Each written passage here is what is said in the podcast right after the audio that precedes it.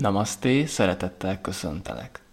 Ha szeretnéd egy magasabb szintre emelni a joga gyakorlásodat, és minőségibbé tenni az ászana gyakorlásodat, akkor mindenféleképpen javaslom, hogy maradj velem a következő pár percben.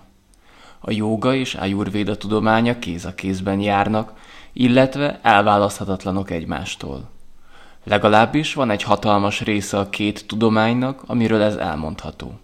Ezt fogjuk most megvizsgálni. Az Ayurvéda három testtípust különít el egymástól, aminek segítségével megérthetjük, hogyan tud működni durva és fizikai szinten testünk itt az anyagi világban. Átható rendszerének segítségével minden kibillenésünkre, betegségünkre van egy jól bevált kezelési módszere, aminek betartásával visszatérhetünk az egyensúly állapotába. Az Ayurvéda egyik leghangsúlyosabb része a helyes táplálkozás, ami testtípusonként változik. És hogy miért ez az egyik leghangsúlyosabb rész? Azért, mert amit megeszel, abból fognak végső soron képződni a sejtjeid. Érdemes felidézni azt az ősi mondásunkat, amit eszel, azzá leszel. A mai kor embere sajnos nagyon eltávolodott a megfelelő táplálkozástól, így nem az a kérdés, hogy beteg lesz-e, hanem az, hogy mikor. Az Ayurveda a joga rendszeréből az ászanát, testhelyzeteket, pránajámot, légzésszabályozást, diánát, meditációt és mantrákat is használ a gyógyításban. Ezáltal egy jó ajurvédikus terapeutának nem csak az ajurvédához kell értenie, hanem a jogához is. A joginak is ismernie kell az ajurvéda tudományát. Első körben azért, hogy kezdeti szakaszban, amikor elkezdi ezt a folyamatot, ismerje azokat a területeit, amiket az Ayurvéda eszköztárával képes erősíteni, hogy elkerülje a betegség állapotát.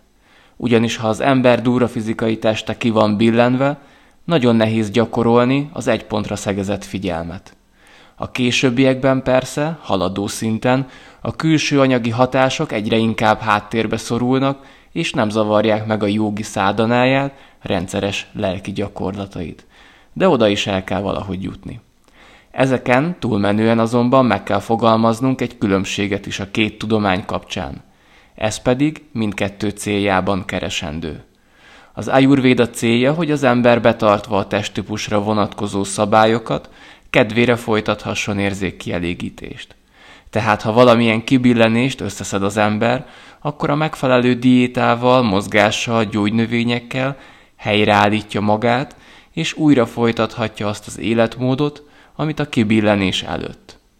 Persze az igazi előrelépés az lenne, ha azt a folyamatot tenné életmódjává, amivel helyrehozta magát.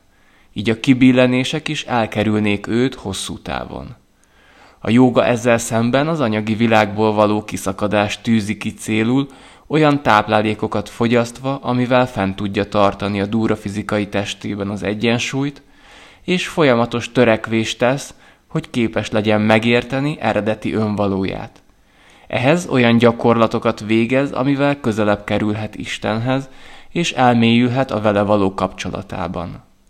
Visszatérve ahhoz, hogyan tud ezáltal egy magasabb szintre emelkedni a gyakorlásod, a testtípusodnak megfelelő táplálkozáson túl a saját testtípusodra vonatkozó ászana gyakorlás módszerét használva.